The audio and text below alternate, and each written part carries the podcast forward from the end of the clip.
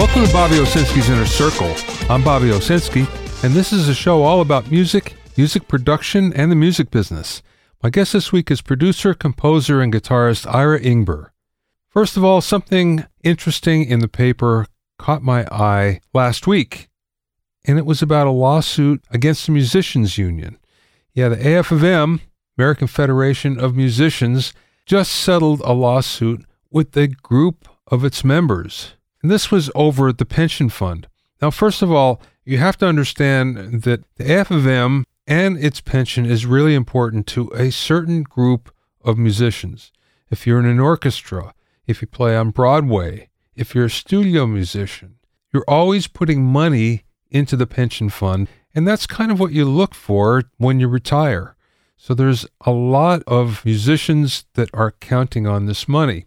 Well, it turns out this group of musicians were looking at the fund and saw that there was $1.8 billion in assets. That's pretty good.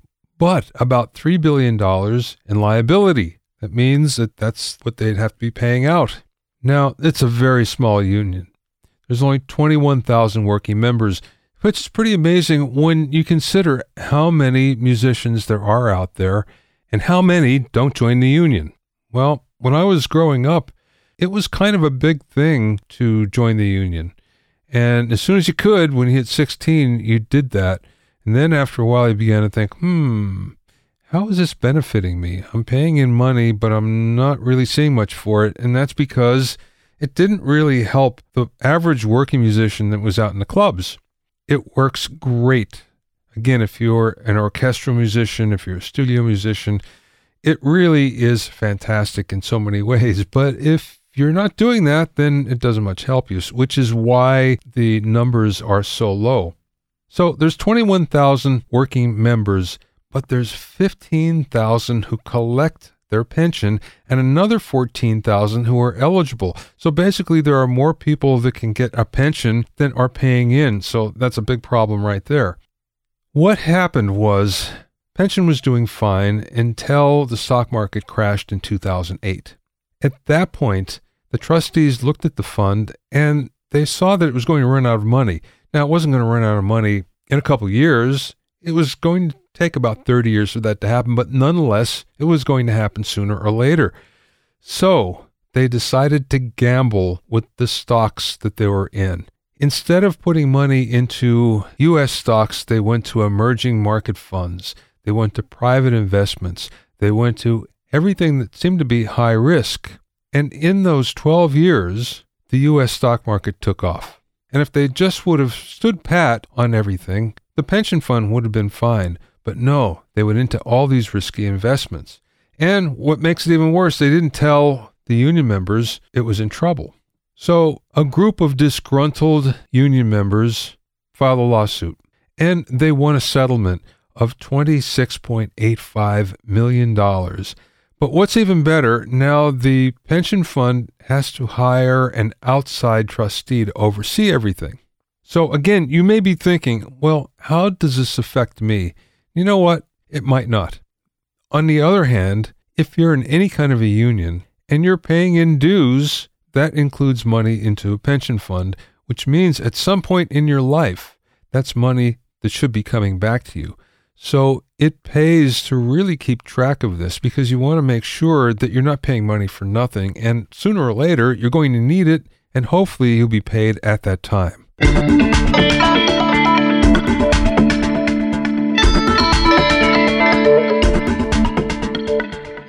If you have any questions or comments, you can send them to questions at BobbyOInnerCircle.com. Don't forget about my online courses on mixing, production, branding, and music business success at BobbyOwsinskiCourses.com. Also, get an expert analysis and objective opinion of your songs and mixes as a member of my Hitmakers Club. Go to hitmakersclub.com to learn more, and also you can check out my free ebook and PDF downloads on mixing, production, mastering, and social media at BobbyOwsinski.com forward slash free resources.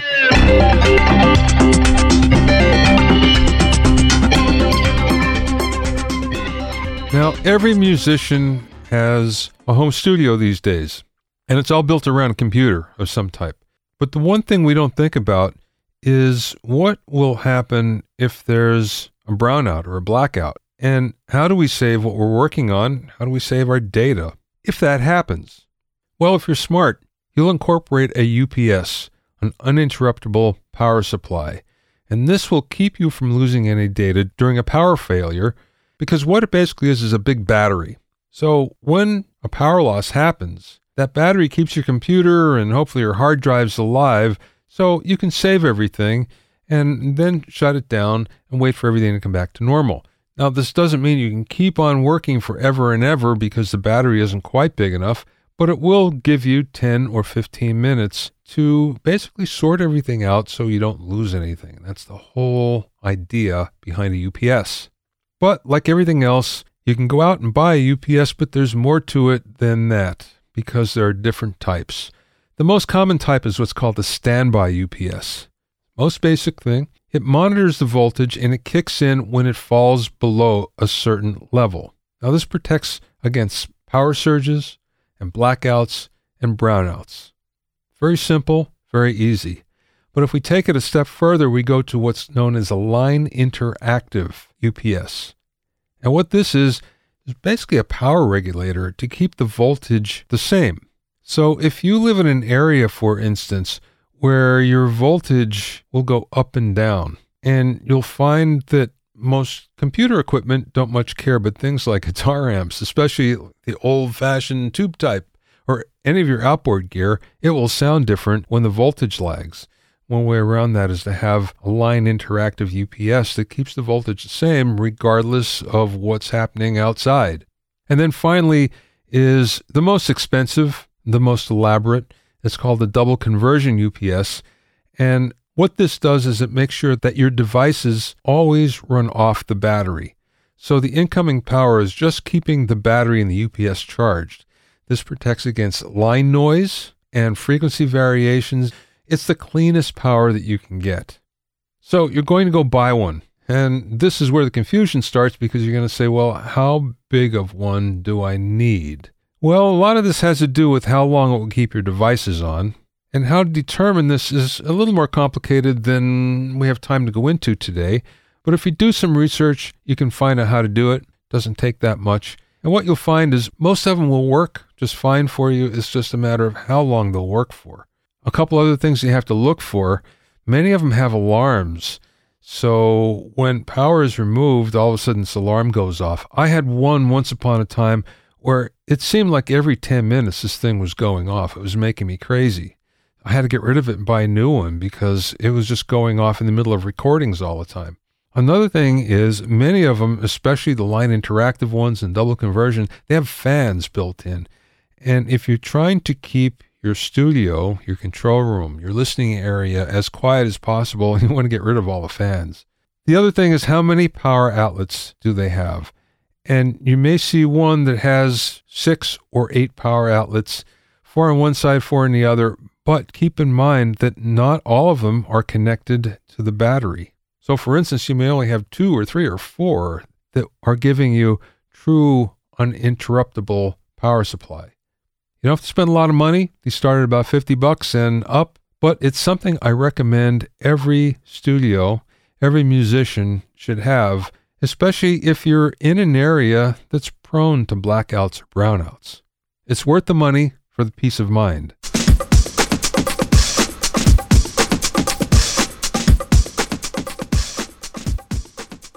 My guest today is Ira Ingber, who's a longtime Los Angeles studio musician, composer, and producer. Through the years, Ira has had multiple major label record deals and toured and recorded with Southern California singer songwriters like J.D. Souther, Jennifer Warnes, and Bonnie Raitt. Ira is also asked to form a band for Bob Dylan that led him to record two Dylan albums and tour with the legend. He's also composed and performed on numerous original scores and songs for film, television, and commercials. During the interview, we spoke about growing up in the heart of the Hollywood music scene, playing with Bob Dylan, guitar rigs through the decades, and much more. I spoke with Ira via phone from his home in Los Angeles. I want to go back to the beginning. Tell me how you got started in the business. I know you have a good story on this, so let's go there. Shall I shall I give you the truthful one or the one that's the better Hollywood version? Whichever one you prefer. Well, as it turns out, the Hollywood version took place in Hollywood, so I, I guess they're all they're pretty pretty well related. Um, well, the beginning was um, my my bro- my older brother uh, Elliot Ingber was already playing, and uh, he was on tour. This was early '60s, and he was um, in New Orleans, I believe it was, and came back with a guitar. And my parents, in their wonderful judgment, decided that at the time one guitar player in the family was enough. So they weren't they weren't interested in getting me one, but I I expressed some interest, and he showed up with a guitar. It was a little Gibson Melody Maker, and uh, here here's your guitar. Well, I found out, or he may have even told me at the time. I have to ask him. The guitar belonged to Dale Hawkins. He bought it from Dale Hawkins, the fellow who wrote Susie Q. Wow. And yeah, I mean, and of course, that was completely lost on me. I had, you know, I knew the song, but Dale Hawkins, who cares? And that was my first guitar. But just prior to that, as I was growing up, before I was playing, a number of musicians came in and out of my parents' home because of my brother. They would little jam sessions they would do. Uh, a fellow named Phil Spector would show up, who who a lot of people don't know uh, was an amazing guitar player. Phil Phil was serious bebop chops, and you know he he could really really play. Um, another guy named Larry Taylor, who has recently passed away, he and my brother were quite close. Uh, he showed up with this large instrument that looked like a Stratocaster, but it was it only had four strings. It was the first Fender bass I'd ever seen. Wow! And it was played by this guy Larry Taylor, of course, who went on to have a great career. Uh, another guy, Bruce Johnston, who had this little rickety piano he was playing in in my parents' living room, and that was a Wurlitzer. And of course, he went on to play with the Beach Boys. Yeah. Uh, it was that kind of environment, and we were living in the Beverly Fairfax area, which was, you know, just a little bit off dead center of where the the pop explosion later happened. Um, and so it was all around me. And within a few years, I had my first record deal. I was in a band called the new generation, and we we ended up on Capitol Records, and it was just sort of a. Um, as I look back on it, it, it, it seems sort of well, how did that happen? But at the time, it was sort of a natural thing. Well, you know, Capitol Records was the was the record company down the street. That's where you went when you had a record deal, and so throughout the rest of the 60s, it was, you know, early immersion, a lot of bands, high school stuff, later college, and playing, you know, playing in front of people and playing in, in mostly, uh, uh, you know, like parties and club type things. And at the same time, I had a, a, my first uh, two track machine was a Wollensak if you remember that one, that that glow light when you, when you recorded too loud, the, the the light would get real bright. Oh yeah, I remember.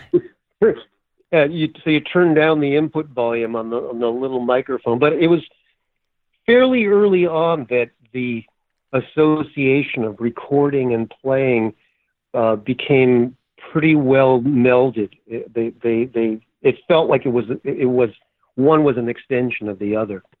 I learned how to cut tape pretty early on and um, and then you know as the 70s kind of kicked in more playing touring now and um, more recording and more integration of studio beginnings of studio knowledge and playing and and it it was a progression like that it was a progression that that was inclusive of those things what's the story with don everly's j200 the very first time I was ever in a recording studio, it was a studio called Gold Star, which of course had all the hits, Phil Spector's stuff, and everybody recorded there. It was on the corner of Santa Monica and Vine in Hollywood, and of course it's no longer there. And this fellow named Marshall Leib, who was the cousin of the drummer in my band, who got us into there. Well, Marshall was in the Teddy Bears with Phil Spector. And again, this is this whole very small geographic area where everybody was kind of interconnected. So Marshall got us in to record. I had written a song, I think one of the first songs I'd ever written, and he got us time at Gold Star. And I needed, I didn't own an acoustic guitar at the time, and uh, I think Marshall suggested it probably would have been him. Uh, well, let's play put an acoustic guitar on it. You know, I think I think Gold Star at the time was four track. Could have been three. No, it was probably four track. And so he said, "Well, play an acoustic guitar." And and you know, because I had been already recording, as I said uh, a few moments ago.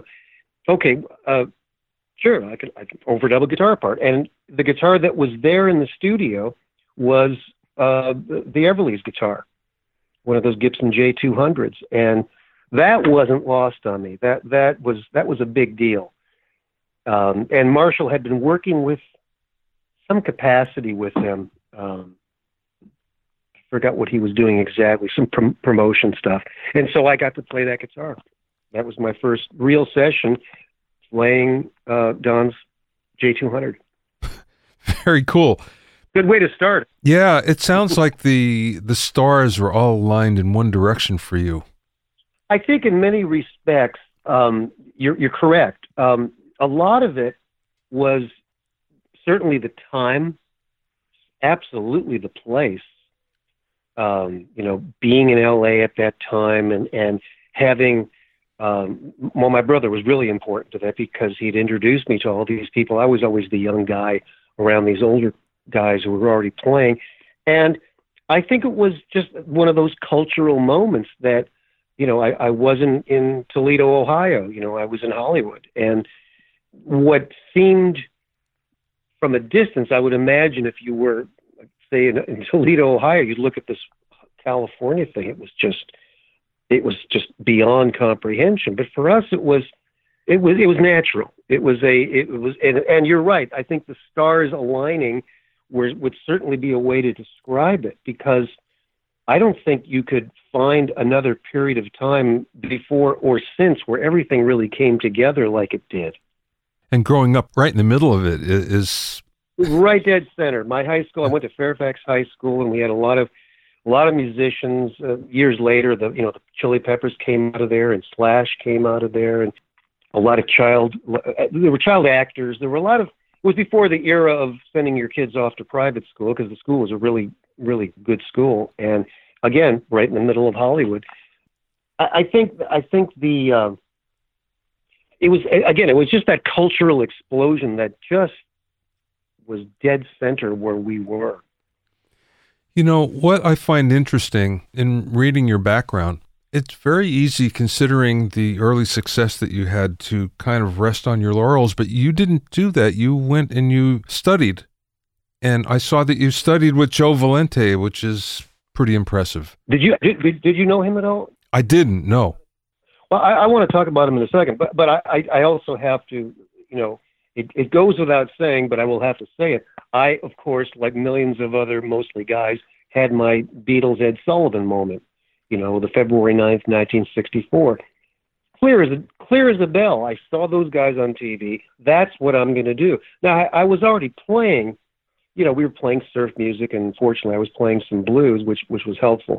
But there they were on TV, and it was absolutely, you know, there's the roadmap for you, you know, and and again, stars alignment, and and I know that I, you know, I've I've you've probably heard this from a lot of people in in my age range.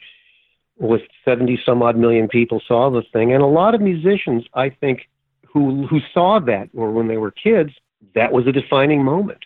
Yeah. It almost sounds like a cliche, but you know, I, I like to say that I, I was one of them. I had the the Beatles Ed Sullivan moment. It was absolutely uh, transforming. Um, but to, to answer your question about the studying, um, that was it came as a result of a number of, of, of awakenings, as it were, and I, I started playing and I got really good pretty quickly. You know, I was really motivated and I had great people. Um, my brothers had, had my brother had a friend named Don Peake who became one of the Wrecking Crew guys, and Don was around me and no, you play this chord this way, and just had a lot of mentors, you know. But no one taught me how to read music, and and it was, you know, it, it was completely foreign. You know, I I wasn't in high school bands or anything, and I started to get session work uh, because you know uh, I could play. And I remember very distinctly, uh, I was at a session. I forgot who got it for me, but a guy put a chart in front of me, and I, what do I do with that thing? I had not a clue. I mean, seriously, and it was pretty scary because I was around some great musicians. I remember, and I was able to, you know, fumble my way through, and I had a good enough ear to figure out, and I was obviously given a lot of breaks. But it was very clear if I was going to get serious, it must have been about 17 or so, you better get back to uh, learning the things that I probably would have been better served had I, you know, studied clarinet or accordion as a kid. Uh, and so, yeah, I studied with. Well, Joe was was the one-on-one studying. I studied at UCLA. Guy named Paul Shahara, who was a, uh, he was you know not one-on-one class, wonderful guy, um, and other other uh, uh, one-on-one lessons with people. But Joe was the one who was about six months, once a week, and he was absolutely he was tough. He was an absolute dear heart, perfect pitch, and he would have you read. He, he developed this, and, and you can still get these books. He's since passed on, but he, the books are sold.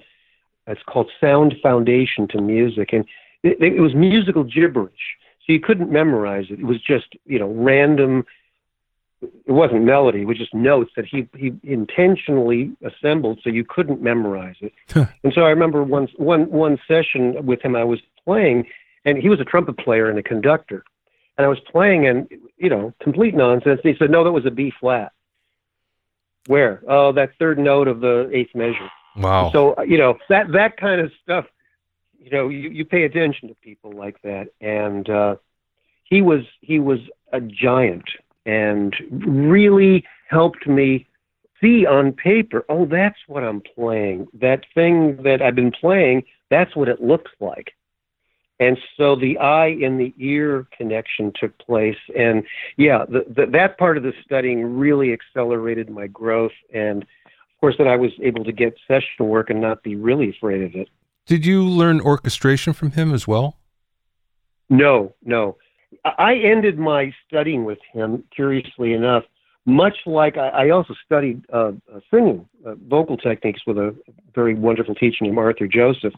And in both cases, I got to the point with with both of those teachers when I, I somehow knew I had what I needed. And then they were pushing me, both of them, and I never even thought of it until just now, to study interpretation. And in, well, in, in Joe's case, it was phrasing, and he was hinting at orchestration, but mostly it was he wanted to show me phrasing, jazz specifically, and I was completely uninterested in that. And Arthur, my vocal teacher, was trying to show me, you know, I forgot what it was. Uh, it could have been Broadway stuff. I, I don't remember. But in both cases, I said, "No, I got it. I got enough. Let me let me now assemble all this vast knowledge that I got from you and make some sense out of it.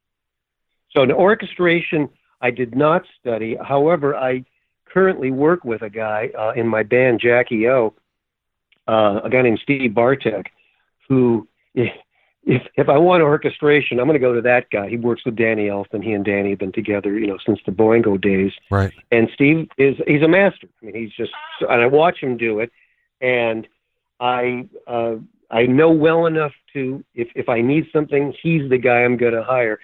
Uh, and learning a lot, you know, like where things get positioned. I, I've learned a lot of that stuff, and cer- certainly working with people like Van Dyke Parks and and and Bear McCreary, uh, working with his his sense of orchestration. You get a kind of a sense of how how certainly as a musician what your place is in it, but also as someone assembling the pieces how it how it works. Mm-hmm. But no, I I'd never studied it formally. Speaking of assembling pieces, tell me about assembling a band for Bob Dylan. Well, a lot of moving parts there.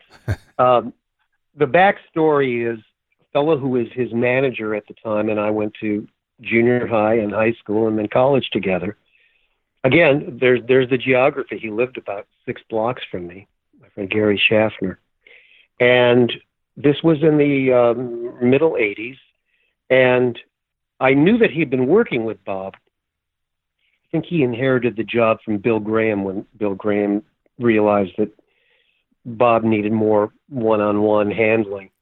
And he just uh, called me one day, or I, I think we ran into each other, Gary did, and said, uh, Would you like to go up to Bob's? He, was, he wants to put a band together to do some rehearsing. And I said, I think you're going to have to twist my arm for that one. so, so I, I, I, um, I put a, well, I put an initial band together, and then one of the guys had to leave, and the, the, uh, was the drummer, and then the drummer who came in, a guy named Don Heffington, was was the band. So it was a guy named Vince Melamed on keyboard, Carl Sealove on bass, and Don on drums, and myself. And so we started rehearsing with Bob, and we just went up to his place at Point Dume and didn't know what it was for. There was no there was no agenda that we were aware of. He had just done Infidels with Mark Knopfler.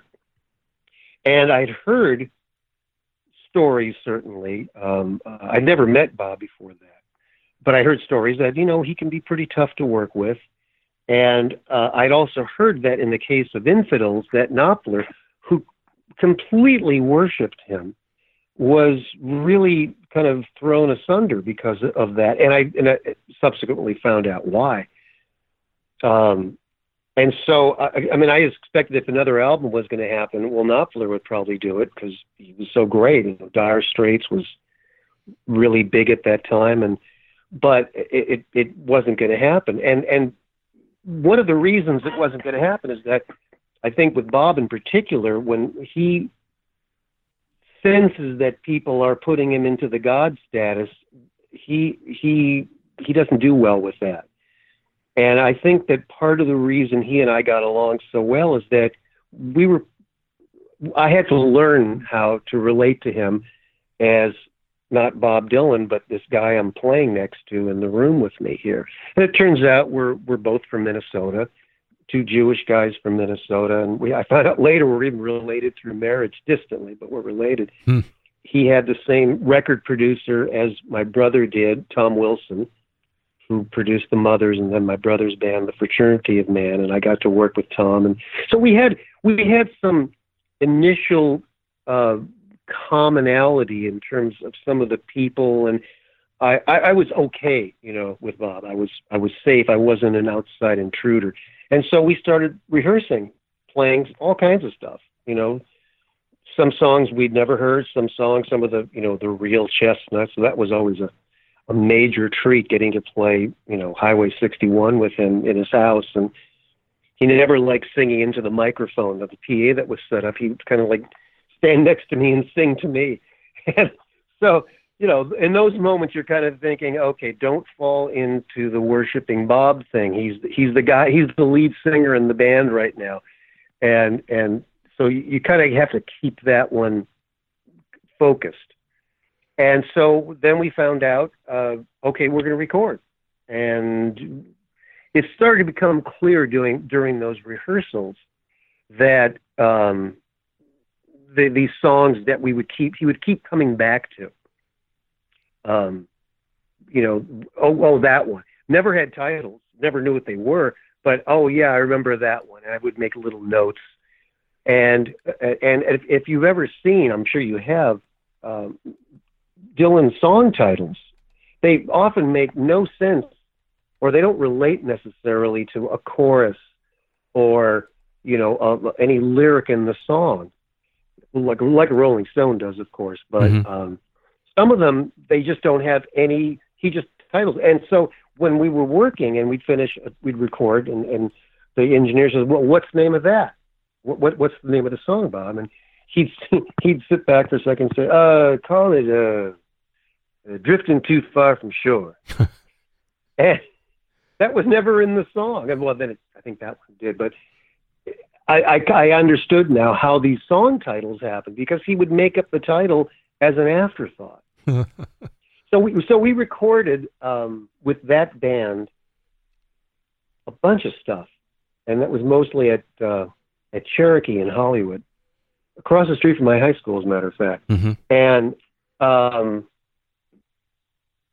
then there was a break, and he did he did We Are the World. I remember, and there and and there were always people coming around. You know, it was always you know Rolling Stone journalists, and there were always hangers out. People. T Bone Burnett was around us a lot, and and there's a woman who I forgot who was working with Tom Petty at the time. Forgot her name, but she somehow caught his ear and said, "Oh, you know, Petty is they would be great for you, got for you, Bob." Suddenly, we're not working with him anymore. Hmm. Now Petty's playing with him. It was just like that. You just never knew. And then a year and a half went by, or it was about a year and a half, I think. And I saw Bob at my friend Gary's house at a party. And oh, how you doing? And, what are you doing on Tuesday? He said. Well, I don't well, why don't you come to the studio? Hmm. Okay. So I I showed up, and it's a whole new band. None of my guys were there. He he wanted me back, I guess, and I'm playing. And now this is the beginning of. I can't say it's a second album because the sessions that we had started uh, in the early uh, in the uh, the first group in '84, I think it was, were just a continuation of the stuff that happened in '86, and it, it, ended up being two albums: um, Empire Burlesque and Knocked Out Loaded, N- Knocked Down Loaded, Knocked Out Loaded, Knocked Out Loaded, and but the second group was a completely different bunch of people. Um, Al Kooper was there. Um, Al, uh, uh, Steve Madaio, great trumpet player. Mm-hmm. Steve Douglas, uh, saxophone player, and you know, so I was part of that group as well. And so on both albums, I'm on both of those albums, but through very different means. And uh, wow, it was it, it was kind of a you know, I mean, as, as if you'd seen the Rolling Thunder thing, it's kind of a circus, and and you know, you you, you just don't know what to expect. Some of it was just absolutely amazing, and some of it was absolutely horrible. and you could, and you could experience that in one song you could have you know one of the one of the tunes we did with the first group was a song called Brownsville Girl, which ended up on the uh, greatest hits. It's you know was a kind of I think he still plays it. Um, twelve minute long song, you know, and um, as we're recording it, you know, of course, live one take. We're we're aware this is this could be one of these classics. This could be Sad Eyed Lady of the Lowlands. It could be, you know, one of the Desolation Row. It was it was astonishing how good it was. And and and so that was a peak moment. But then as the song started developing and he started overdubbing things, my my feeling is it was really ruined because he just didn't know when to stop. He wanted to make it sound like a Phil Spector wall of sound thing. Mm. But we but in those moments, you know, you got to see the brilliance of this guy since you've done sessions that go way, way, way back, and you're still doing sessions now, I'm curious how that's changed. What kind of gear, when you first started doing sessions, were you expected to bring as compared to now? I think we had electricity. Pretty sure. I don't think I don't think we had candle power. As a guitar player, saying like a guitar showing up at a session. Yeah. Well, certainly, I think one of the biggest changes um, would be the fact that you would not necessarily bring, you know, a, a bucket of guitars. Usually, it was one, maybe two. Uh, effects, stomp boxes hardly existed, so everything you got sound-wise was pretty much the guitar and the amp. You know, the fuzz tone was mid '60s. That happened. The wah wah happened early, relatively early on and then, you know, I think the MXR stuff kind of kicked in in the early 70s, but nothing even approaching what we have today. So you were reliant upon the interaction of the guitar, and it was obviously electric guitar, electric guitar, and the amp to get the range of sounds that you were looking for. I remember distinctly when I guess it was around the early beginning of the 80s, I guess, late 70s, 80s, when the session uh, guys would start to show up with these big racks of, you know, the uh, like a, a Marshall head would be in a rack with compressors and reverbs and gates and all kinds of stuff. And I never did that because it always seemed to me like, well, you're you're telling you're telling at that point the producer and the engineer this is it. This is the sound you're going to get rather than allowing the producer and the or the engineer to shape it.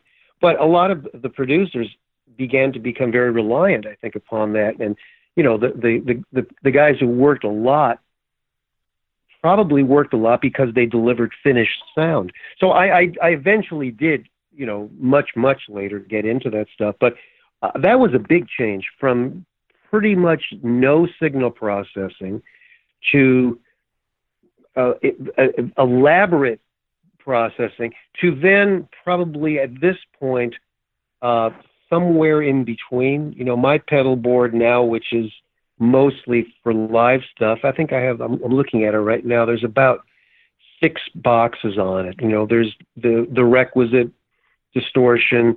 There's a, a Leslie simulator. There's a, uh, a Univibe type thing. There's uh, a, an echo delay type. That's pretty much it. Pretty bare bones. And I think I'm seeing a lot more of that kind of stuff where it's because so much shaping gets hap- happens after the fact.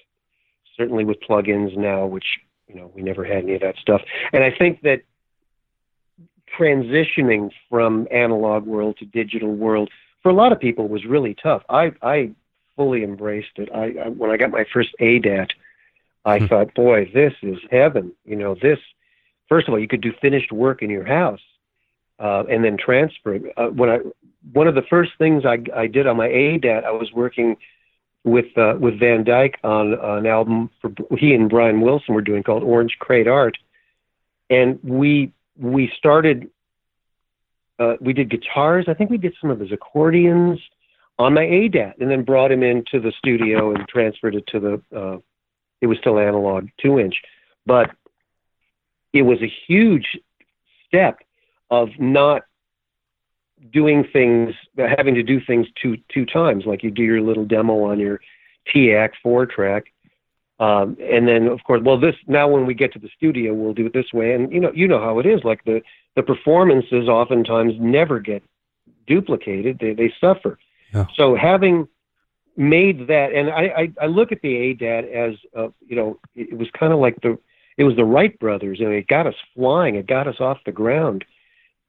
As things got more developed, certainly, you know, as as, as home recording kind of blurred with studio recording I think that's a huge difference. But going back to your original question, Bobby, the, the how have things changed? I think the biggest single change is the fact that we don't play together.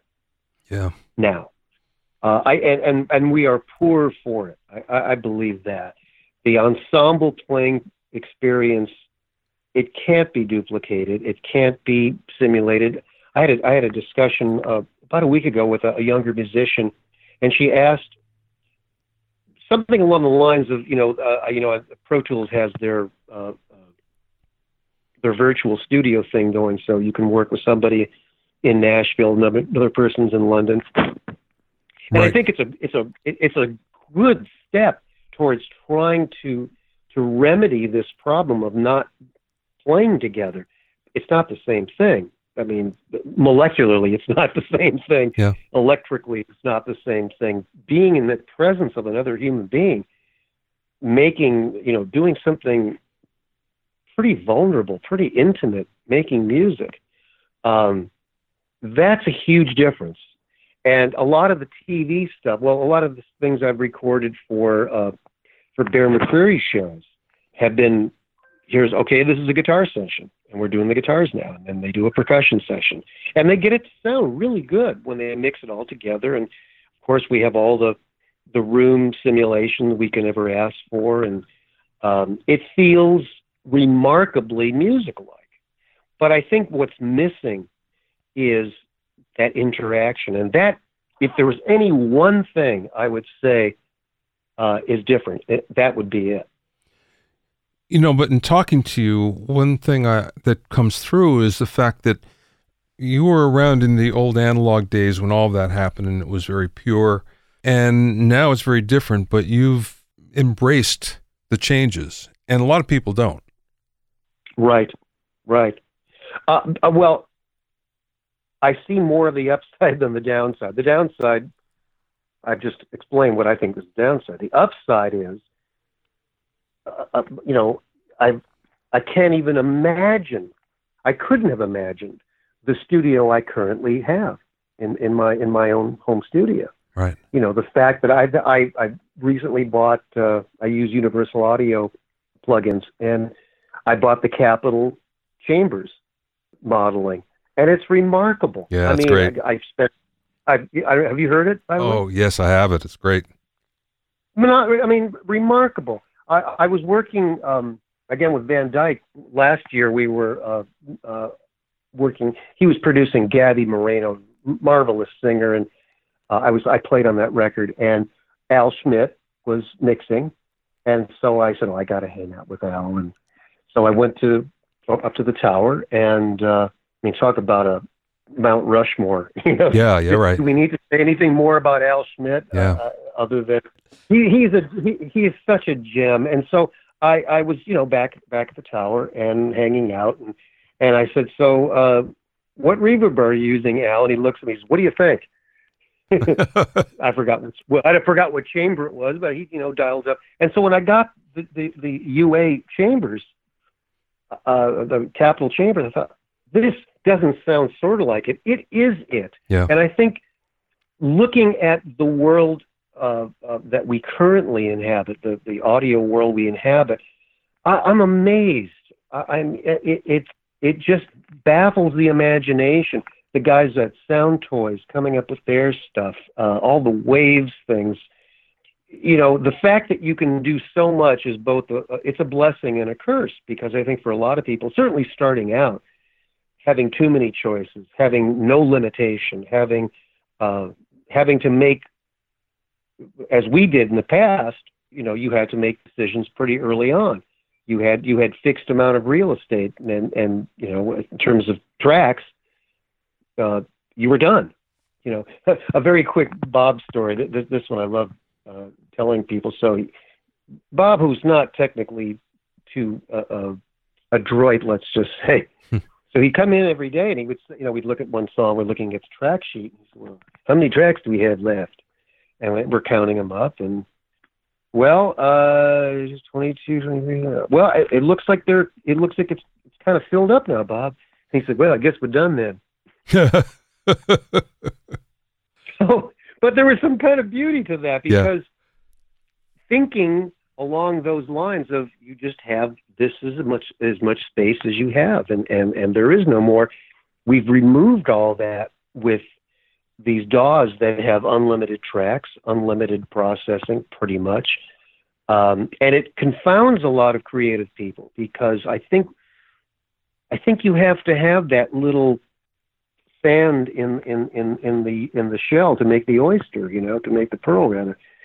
And so that's a big difference too. But I embrace it because I, I impose my own limitations, various mind tricks to do it. But the fact that the power is unlimited is uh, ultimately, I think it's just a beautiful thing. It's not something that makes me wish we were living back then. And and and for a lot of younger musicians, you know, who kind of wax poetic about the analog days, I, I like to remind them if I'm around them, saying, "Well, yeah, it, it was. There were some good things about it. You had to really work hard. You you you, you know, you couldn't fix things as you can now.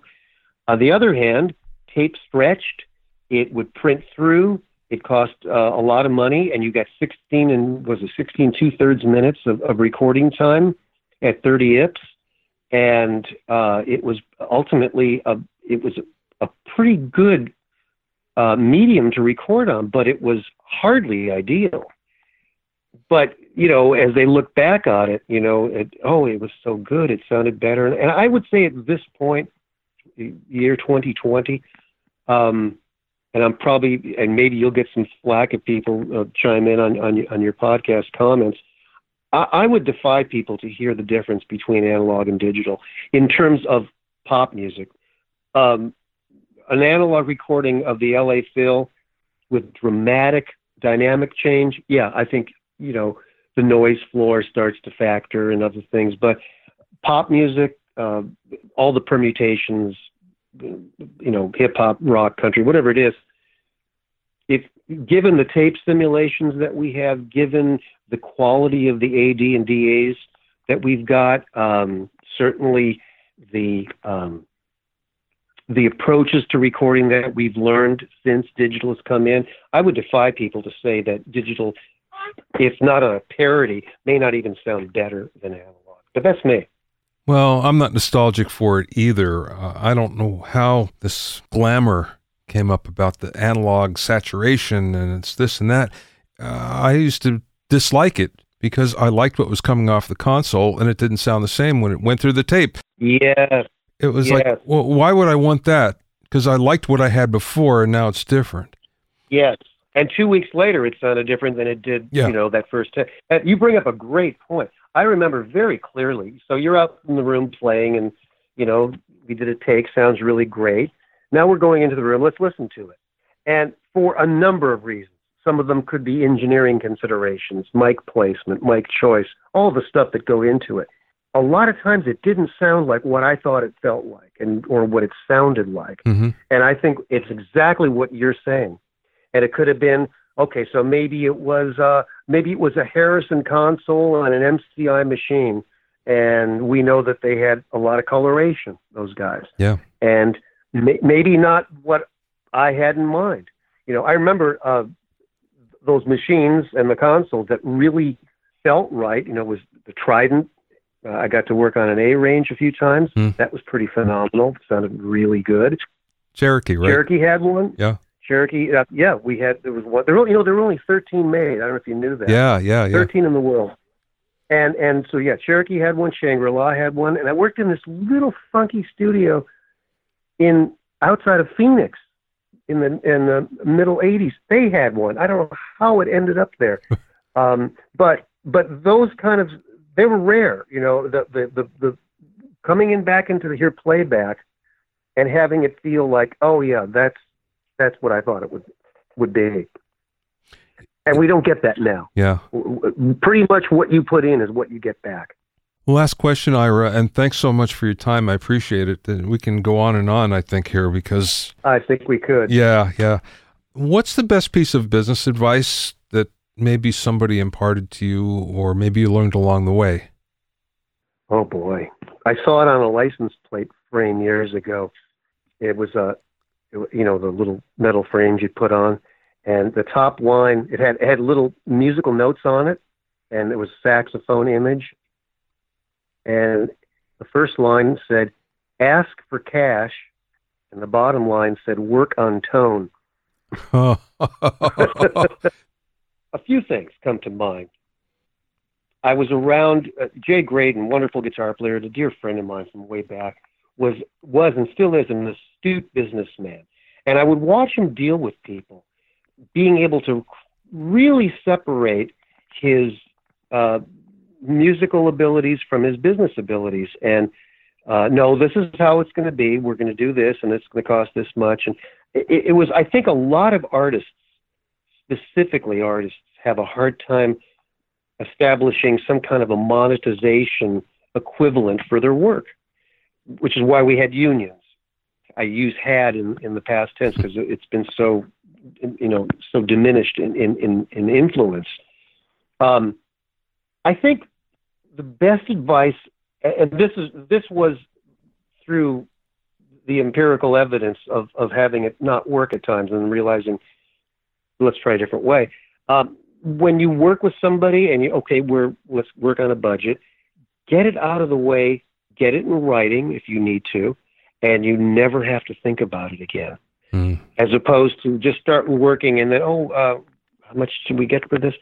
I can't tell you how many times it had come up where either being not in, in, in the business capacity of leading something or just, just witnessing it, seeing how things just go off the rails. So I make it a very clear point when I'm working with somebody as a producer, as a guitar player, whatever capacity, if it's somebody new, um, we get the business out of the way very first thing. And and now we're doing art. Now we're doing our work. But I think that for a lot of musicians, they fail to do that. And um, it, it, it comes up to bite you. So that would be the first and probably the best bit of advice. And it was really, it was watching other people fail that led me to believe, well, there's got to be a better way to do this. Yeah, yeah. You know, it's ongoing too. The fact that, well, I mean, I, I just want to briefly touch on the union stuff again. That I'm a member of AFM, and I mean, to call it dysfunctional would be doing a disservice, disservice to dysfunction. Yeah. But I mean, it, this this is what we got, and you know, one defeat, one demoralize, demoralizing uh, uh, incident after another. But yet, you know, there's something that that that people who aren't inclined to business can at least have some help there. And and you know, I'm I'm a, a very firm belief that the unions they were our and still really are our only hope in terms of the working uh, the working person in this case a working musician uh, I'm, I'm a member of SAG-AFTRA also and boy do you see a difference in how a union can conduct business these guys boy they got their act together so I don't know where and, and why it was such a mess up with AFM but I think that and I tell you know some of the younger musicians I come into contact with join the union it's dysfunctional, it's a mess, but at least you have something, it's a life raft of some sort. You can find out more about Ira at iraingber.com. That's I R A I N G B E R, iraingber.com. Thanks for listening and being in my inner circle. Remember, if you have any questions or comments, you can send them to questions at bobbyoinnercircle.com. To listen to other episodes of Bobby Owsinski's Inner Circle, Go to BobbyOwsinski.com, select the podcast tab, or go to BobbyOInnerCircle.com, or you can find it on iTunes, Stitcher, Mixcloud, Google Play, Google Podcasts, Spotify, Deezer, TuneIn Radio, Radio Public, and Podbean. At BobbyOwsinski.com and BobbyOInnerCircle.com, you'll also find a sign-up form for my newsletter and for alerts for new podcasts. This is Bobby Owsinski. I will see you next time.